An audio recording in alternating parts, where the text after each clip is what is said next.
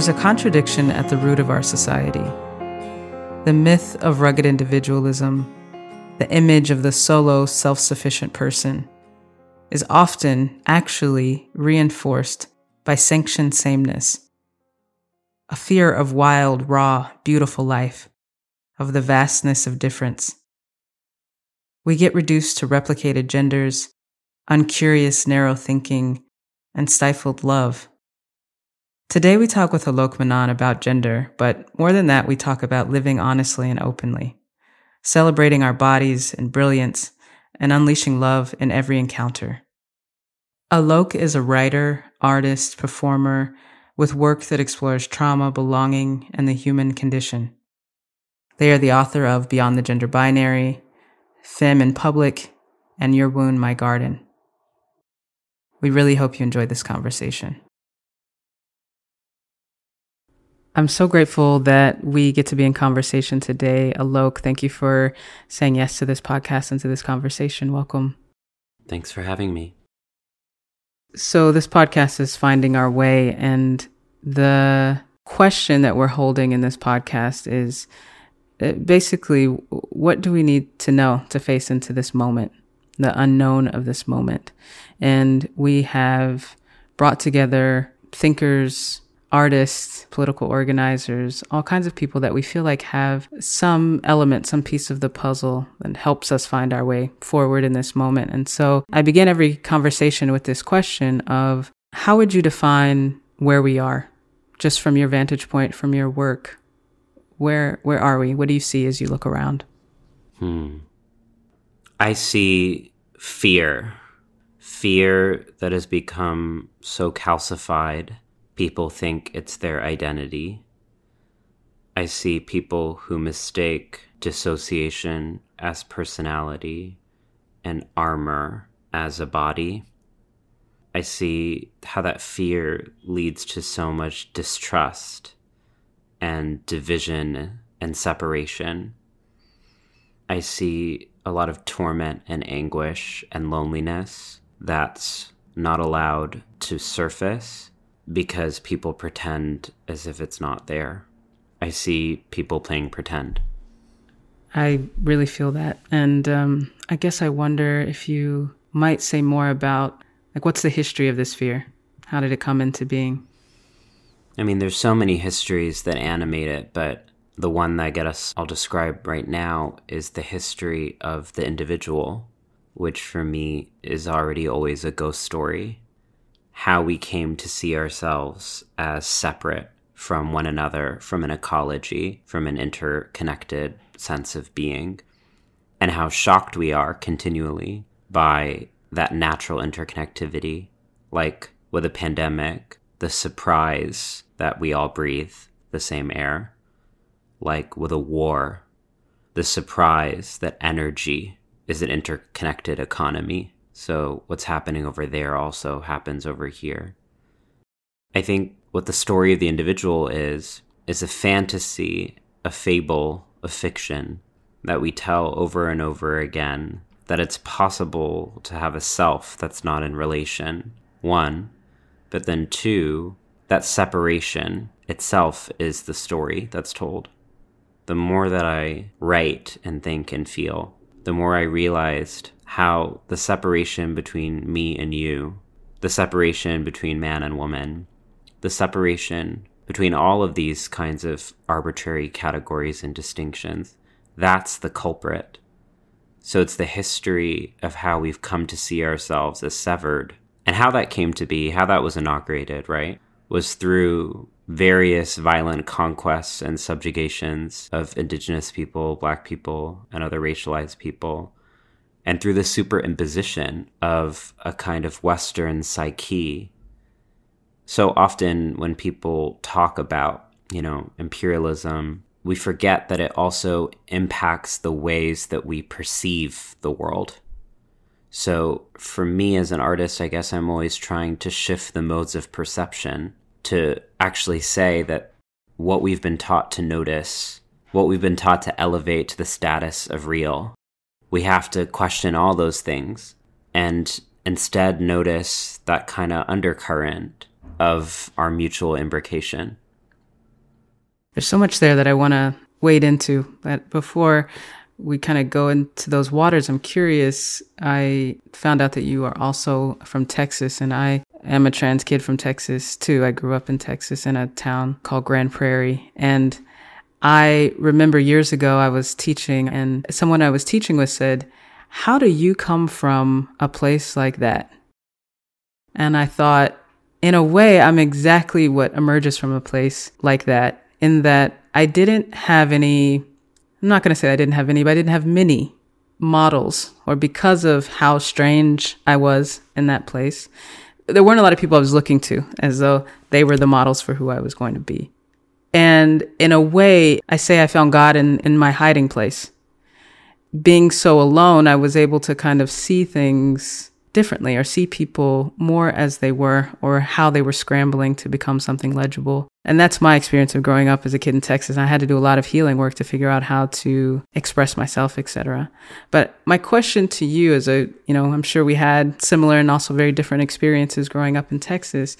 How did you come to some of these questions? Or how did you come to this work of shifting the frame or living as you are in, in that context in particular? I'm curious.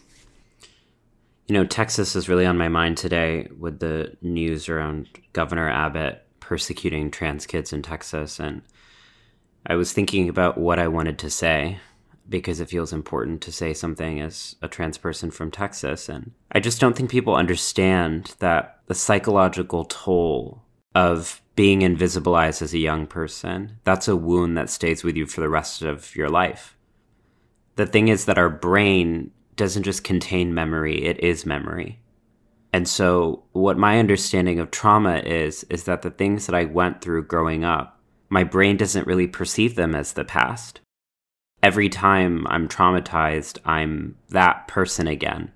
That person who is fearing for my life, who has no one who will protect them or understand them, who's constantly anticipating danger. And danger there not being a metaphor.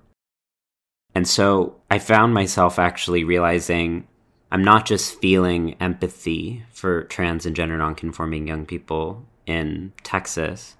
I'm feeling empathy for all trans and gender nonconforming people who have to do the kind of footwork and choreography to live in a world that is designed to disappear us. Because the goal has always been the eradication of trans and gender nonconforming expression. And so for me as a young person, the reframe was paramount because I had to find a way to justify breathing in a world that said that I shouldn't be there. So the reframe came from, when they call me faggot, maybe on the other side there's something glamorous or worthy or dynamic or magnificent about faggotry. And I don't know what that is yet, because as a young person, I had I didn't know any people who could teach me what that was. But I had to believe that maybe there was something redeemable in it. And that idea of finding something redeemable in yourself in a world that says that you shouldn't, that was the reframe. That actually allowed me to develop a more robust sense of compassion for all people, because I realized that there's something redeemable in everyone. I want to ask another question that I, I actually didn't intend to ask, but it's something that I feel alive in me, um, in my own life, and also as you talk. I've seen you offer so much compassion. I see you offer compassion to people that are not offering you compassion. I see that um, in what you share on social media. I, I want to know more about this practice for you, about this practice of compassion, but I also want to know about the effort and the cost and what it costs you, if it does, if you articulate it that way. I'm curious. Compassion continues to save my life. And actually, it feels like it fills me. I feel like the cost was actually when I was dwelling on the toxicity, when I was a receptacle for malice. And then when I freed myself of that, and I said, you don't get, you don't get to contaminate the world I'm building in my heart and in my friendships. there's only room for peace here, for inner peace, I became free in a way that I didn't think was possible. And it's strange to me because I feel like compassion often gets framed as benevolence for the other. But I want to reframe it as kindness for the self, and I want to reframe that the other and the self are not separate. The work that I'm trying to do now around compassion that feels even more difficult than forgiveness for people who are cruel to me is forgiveness for me being cruel to me. That is the, this is the hardest mm-hmm. compassion work. Oh, yeah. Because I'm I'm so mean, so mean to myself. And I berate myself and I tell myself that I should be perfect and I can't make mistakes. And when I do make mistakes, I feel irredeemable. So I see the contradiction of me preaching redemption of the other and not being able to extend that same courtesy to myself. So the work that I'm doing around compassion that feels the hardest right now is not even just, I think the basic threshold is when we say we have to forgive ourselves for the things that we had to do to survive. But I want to push us further. It's not just what we had to do to survive. It's what we had to do to get by. Mm-hmm. Mm-hmm. Like it, the, the barometer should not just be being alive. Right. That's not compassionate. Compassionate, compassion should be like, hey, you, you did what you had to do to make what you thought was a good life at that time. Forgive because you didn't have access to the knowledge, to the relationships, to the care that you do now. There's such a, a power in what you're saying about forgiving ourselves for the way that, ways that we treat each other. And I was just thinking about this thing that you're saying about what we almost adopt or allow so that we can move forward, the things that I had to absorb about other people's perceptions of me or their standards or who they felt did did not belong, the way that I absorbed things, ingested them, and carry that out on myself even to this day. And the the practice of forgiving ourselves for the ways that we treat ourselves is just such a transformative. I mean, there's really alchemy in those words for me. I feel it for what opens up, what kind of energy opens up when we're able to do that. Hmm. Yeah, the story that I used to tell about growing up in Texas was one of, there were bullies. There were people who were mean to me. But I think the more transformative story that I'm telling now is those bullies became me.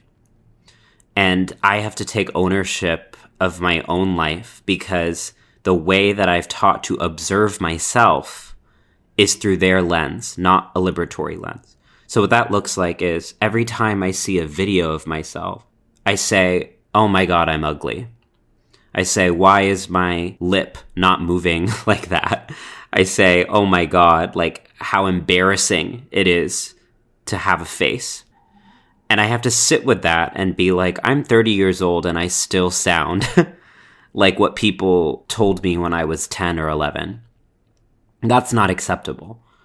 So how do I get there? How I get there is I tell my friends, I say, I'm noticing how mean I am to myself. And my friends say to me, but you're beautiful, can't you see it? And I say, I can't. And so then I began to realize I can't replace the outside bully with the outside lover. It, it's mm. me. It's me who mm-hmm. has to do this. Mm-hmm. And so what that practice for me is looking like now is is literally returning to the basics, looking in front of the mirror, being like, I have a face. One. Two, I am breathing. Three, I am alive. Because growing up in Texas meant dissociation, meant I'm still having imposter syndrome for being alive. And I need to convince myself not only that I'm here, but that I'm worthy of being here. Wow, that's powerful. Absolutely. Um, I want to talk, and, and maybe there's a, a kind of initial question, or I, I want you to kind of share about what you think gender is doing to our lives or how it's playing out in our lives in this moment and what's possible for us. And then I and I have another question to, to follow that. But if you could just start us there. Hmm. Gender is separating us from meaning and connection and truth. And I think this is where the history piece becomes really important. Gender as we know it was forged in the context of nineteenth century conquest. What it did is it stripped the mystical, spiritual, communal, and collective understandings of gender, and it mechanized and utilized our bodies in the service of reproducing violence and empire. And so the journey of transition that the world sees in me is that I went from being assigned male to birth to being transfeminine, but that's not the true transition. The true transition was I went from being a body to a soul. Transness for me was chiefly and fundamentally about reconnecting with my spirituality, reconnecting with ancestry and ecology, being able to recognize that my body is part of a divine continuum and is precious and sacred, being able to see the magic of gender, not just the mechanism and machinery of it. So the work that I'm doing to transcend the gender binary is not merely so that we can acknowledge and include non-binary people, create a third category or an other, more options to pick. The work that I'm trying to do is actually to say, how did we normalize, not just normalize, but romanticize a world that told us this is who you should be forever? That's not a world I'm interested in being in. The world in, I'm interested in being is one that asks, show me what you want to be, experiment, figure it out, manifest and femifest. Let me witness your continual becoming. Transition as a mode of continual becoming without destination, maybe even finding our way. I love that because it also, you know, I think so much of how gender is imposed on us has to do with our utility inside of this particular paradigm, Western colonial paradigm. It's like who you get to be has so much to do with your use here.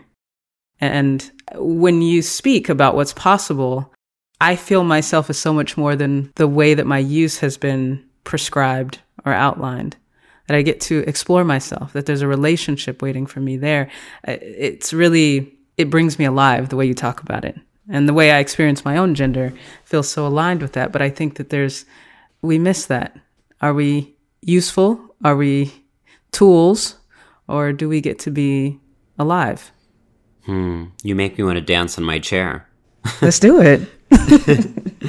that's that's the truth, is that we've been taught that love is use, mm-hmm. right? Mm-hmm. And so what actually transness in its most poetic, prophetic role is a love letter to the world that says love is not use, it's need, hmm. it's interconnectivity, it's care. And that's why I think people are so vehemently opposed to the emergence of transness and, and specifically gender nonconformity and gender fluidity, because they don't think that they're worthy of that kind of love, because they are defending, as the late Bell Hooks taught us, a definition of love that romanticizes that their parents and their churches and their schools had the right to tell them who they were. Trans Ooh. People, we say, no, they didn't. And that's too heartbreaking to hold for a lot of people. But this is why in my work now, my compass for twenty twenty-two was I have to, I have to, I have to have the compassion to break my own heart. Mm. Mm. Because the story that I was told of what love was, was not true. The story I was told of who I am is not true. And it's devastating because I'm grieving that sense of stability and coherence. But the only way that we can grow is through pain. I'm laughing because I love it. Yes. Yes. I-, I had a question for you about love practice and this piece around breaking your own heart or allowing your heart to be broken. This is how we grow, or maybe the way that we grow. It just feels absolutely um, revelatory for me. I'm a new parent, and so I'm I'm feeling, you know, how do I love this being in a way that allows them to reveal who they are to me and not me kind of imposing as I see them emerging. And I guess I wonder if you can say more, even just a little bit more about love. And maybe, you know, you put this word in what you just said. You said the word need. Mm-hmm. And I feel like need is one of these words that we are afraid to say, especially in relationship to one another. I need you. Mm-hmm. I need you. That's that's almost harder, I think, for many of us to say than I love you. Mm-hmm. So I wonder if you can talk more about love or need or or this interrelationality, this interdependence, this intimacy, if you have something to say about that. Love is the only thing I have something to say about these days. I have done a complete one eighty. If ten years ago you had told me that Alok would be out here talking about love, I would have laughed. I used to live in the country of cynicism. I used to say, that's just that's just a lie. It's a fantasy. What's real is pain and anguish and torment. I felt like discussions of love detracted from the material realities of inequality and injustice. And now I look back and I'm like, well, that's actually because I didn't think I was worthy of love and I had never felt it. Because the only way I had been loved was through what you were suggesting was use. But then I met queer people. I, I really believe friendship is the answer to most of the existential questions in the world. And my friends, they loved me in a way that I had never been loved. My friends came back when I thought no one would. My friends returned. My friends bore witness to how stupid and how much tomfoolery and how much self-hatred and ignorance I had and returned. And I needed to be witnessed. I think we all do. We just keep on going to the wrong places for that validation. But that's why I'm saying friendship is the answer. What if friendship is the everyday practice of articulating a need and having it met? So for me, what love actually is, is not cocooning people and trying to protect them from pain. Because that's what my parents did. They lied to me about the world. They said that it was wonderful and easy mm. because they wanted to keep me safe. And then when that world, it wasn't easy, I felt like I couldn't tell them as a young trans kid in Texas because that would betray the fantasy that they were building. Yeah. That this world was happy.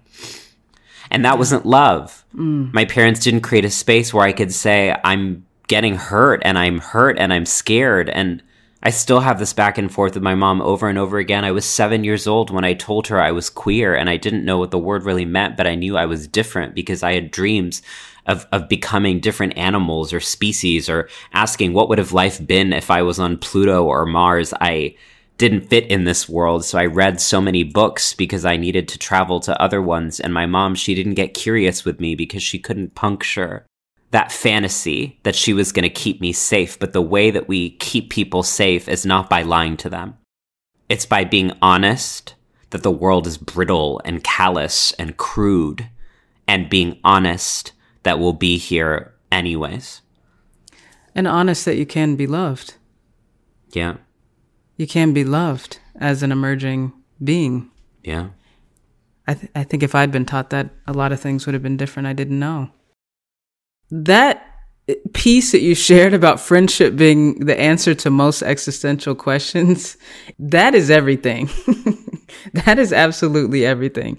And, you know, one of the things we wanted to talk about on this season of the podcast was friendship and what the practice of friendship looks like, what friendship can be, how even our concept of friendship can be so narrowed, and how much intimacy and connection is allowable in a friendship. And if there's anything more you want to say about, maybe it's a queering friendship or how you've learned friendship over time and, and how you really see it, I think it would help a lot of us to reshape how we're thinking about or holding our friendships. You know, friendship is the most important creative work that I do, and it will never be elevated as such, and that doesn't matter.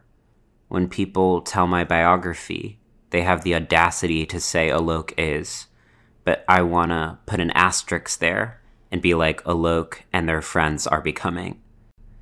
Everything I am is the result of the conversations, the slumber parties, the phone calls, the email exchanges, the text threads, the critiques, the breakdown, the dinner parties, the lunch dates of me and my friends. My entire identity is being remade and reforged in their love continually. And it just irritates me that on Wikipedia pages and when we die, people will say, our partner was survived by. And I say, list all my friends there too. I say, in every photo of me at every funeral, put a group of me with my girls. Because I'm only alive because they they gave me the hope to be. And so I'm fighting for friendship, and that's a political project for me. It began as a young kid in Texas who said, okay, there's no room for me in traditional families. There's no room for me in traditional romance. No one will love someone like me, so I learned how to make friends to keep me safe and to build a network and community and family. So it began from trauma, but like many things, the ways that we survive trauma has the potential to become a superpower, and it did. And so everywhere I went, everywhere I lived, I followed up. I said, let's get lunch, and I meant it. I refused small talk. I was honest that my heart was broken, and I was confused, and I had a lot of questions. And then people respond like mirror neurons, and they say, my heart is broken, and I have questions, and it feels like you can breathe again, that you can say we're so much more complex and multidimensional than an Instagram photo or post or status or avatar. We're humans.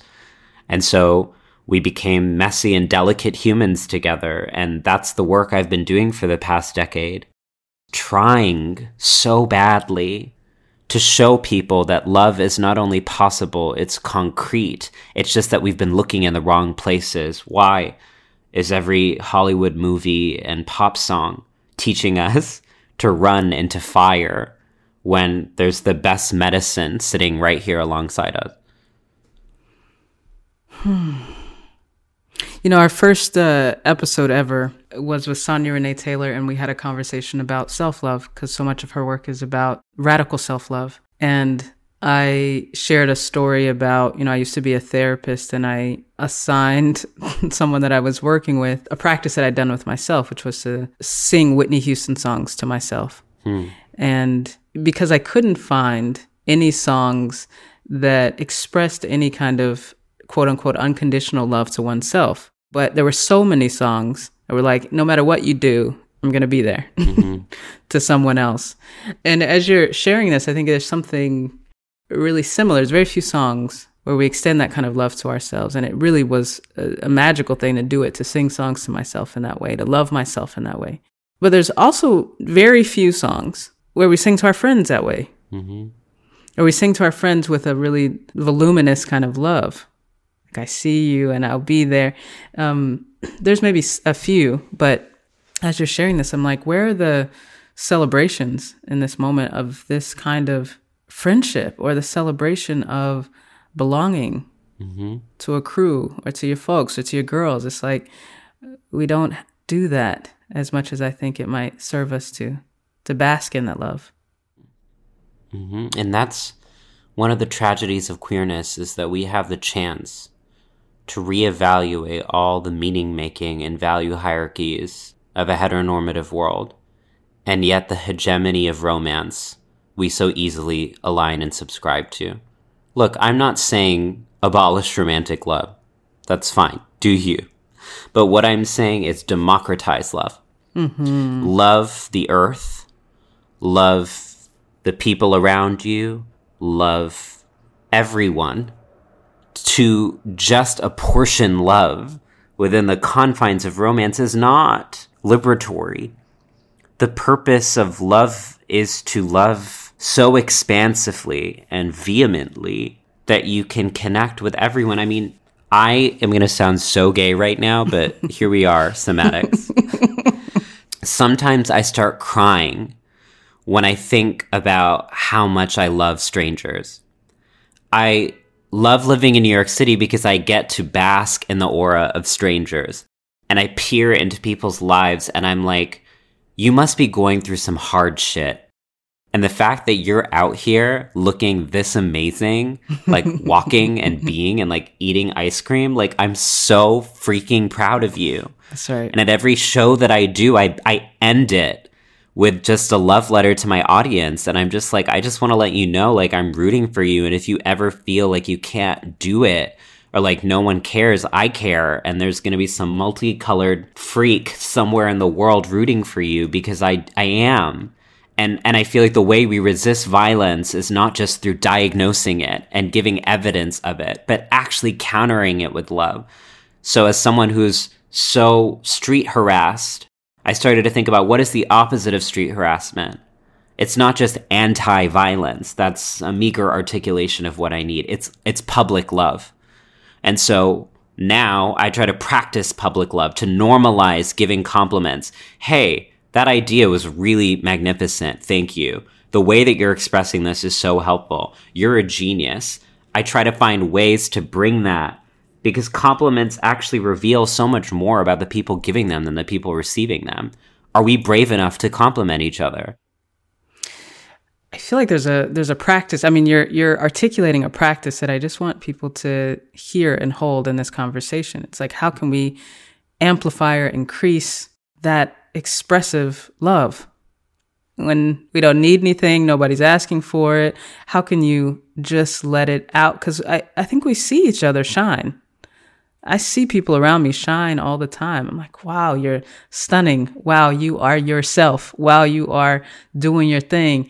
And what would it take for me to say it? It takes nothing. It actually, like you were saying earlier, it gives something to me to articulate that, to say, wow, there's such beauty in your words, Alok. There's such beauty in your being. It's such a gift what you're sharing with us. And I'm saying this to you. It's such a embodied awakening, and I'm grateful. Thank you. I was saying to you that like ten years ago, I would have scoffed at my public love, love preaching. But here's what I realized. I began talking about armor, right? And for me, my core, my spiritual core is deep earnesty. I'm an extremely earnest, compassionate, curious, loving person. And because of what I had to grow up with, I shut that out. And I defaulted into fierce diva bitch queen who didn't need anyone else, who could strut down the street with a beard and a miniskirt and a five-inch heel and screw the world because I'm me. And I did that shtick for a long time. And then my body revealed my bluff and I developed chronic pain. And as I entered the chronic pain world and started learning about the mind-body connection and how trauma manifests as physical pain, I started to really realize, oh, I was mistaking my armor as my personality. I was betraying, self-betraying my own truth and purpose and rock, which is to give love, not to give critique, or to give critique in a way that's loving, not about destruction, right? Because mm-hmm. there's a difference. And so now, as I'm focusing on my healing, both physically, mentally, spiritually, and all of them, because they're the same, mm-hmm. the only thing that's working is love. Like when I'm mean, or when I'm like, why am I having a bad pain flare-up, or why can't I be more productive, regenerative? That doesn't do anything. That's right, that's right. But the only thing that gets my body to actually be there for me is when I'm like, thank you. So what I'm saying then is that it begins at home, and what home is, is our relationship with ourself and our bodies, our body self. That's what fashion means to me. Like celebrating the luxury of my body, saying the world might not see you yet, but I see you, and I'm going to adorn you like an altar, and I'm going to respect you, and I'm so grateful to have you. It's about practicing that intimate love. Then that reverberates like concentric circles or like rings in a tree. It expands. And the more that I love myself, the more that I love everyone. And so now people who I used to think I could never have a conversation with, or that I would ideologically oppose, or were on the other quote inside, now I'm like, I could totally go out to hot chocolate with them. oat milk because I'm lactose intolerant. Same. And I could totally look at them in the eyes and I could say, I love you. I might not agree with you. I might be opposed to everything you're doing in the world, but I know in your core, you are fundamentally good. You got lost. And the reason you got lost is because someone hurt you and you had nowhere to put that pain. So you mistook hurting other people as healing yourself. It's not. I see your bluff. Ooh. Ooh. That's it. That's it right there. I feel what you're saying in the way that you're working in relationship, friendships and relationships, the love of strangers. I I feel that the way you're working, the way your love is working. And I'm wondering, it just came to me, but I'm wondering, how do you think about lineage or your relationship to ancestors or past, or your relationship to young people or future? Do you see your your work across time in that way? Hmm. Yeah, I believe my ancestors were not people who shared my blood, but were people who shared my loneliness. Mm. When I read about people like the Queen of Disco, Sylvester from the seventies, I just think about how how it probably felt for them to go home after a show. And I feel that same punch in my gut of being like, will you love me when I'm not fabulous? And so ancestry for me is about connecting through emotion, which is the universal grammar. I may not speak your language. I may not understand your cultural references. I may not get the names of the towns that you're from, but through pain, I can relate to you. And that's why I'm a poet, is you were saying to me earlier, feelings are coming first, not words. Mm-hmm. My job on this earth as a poet is to take those feelings and to build a kind of architecture with them and to create a container for an emotion, package it, and share it with other people. And the reason I'm a poet is because poetry taught me through metaphor that everything's interconnected. Mm-hmm.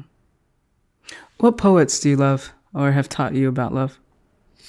I mean, of course, always and forever, Audre Lorde, mm-hmm. um, who was really foundational to me in trying to understand art and poetry as shifting culture, not just commenting on it. Then Ocean Vuong is always a lighthouse for me. And every time I, I read one of his poems, I'm just like, there's a hook in my throat and it's it's pulling me to the ground to listen to it. And then I have to say I have a very expansive idea of what poetry is, and that kind of confuses people because people tend to think poetry is just like stanza and things that call itself poems, but that's not, for me, where poetry lives. Poetry is not just a genre, it's a way of being. And so I see poetry in people's outfits and how they construct sentences and how they speak. I think you're speaking in poems today on this podcast. When I said earlier that the work is about shifting the modes of perception, maybe the work is about seeing that poetry is the natural orientation of the universe, and that every time we speak and we write and we communicate and we express, maybe we should try to think about, is this poetic? Meaning, is it about making more beauty in the world? And I think that's what I want to do with my life and my work, is ask, am I writing poems? I want to make sure that I'm doing justice to being a living poem. Beautiful. Alok, I really want to thank you. I want to thank you for sharing so generously today. I, I want to thank you for bringing your poetry to this place.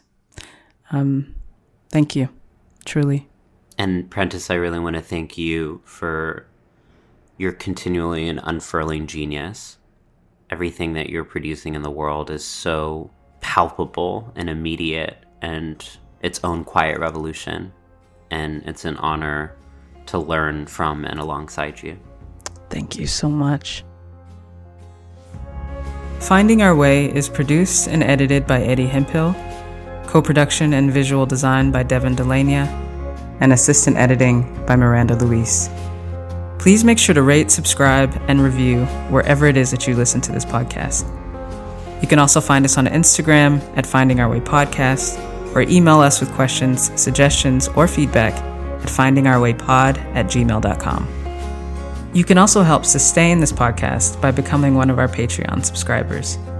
You can find us on Patreon at Finding Our Way Podcast. Thank you so much for listening to Finding Our Way.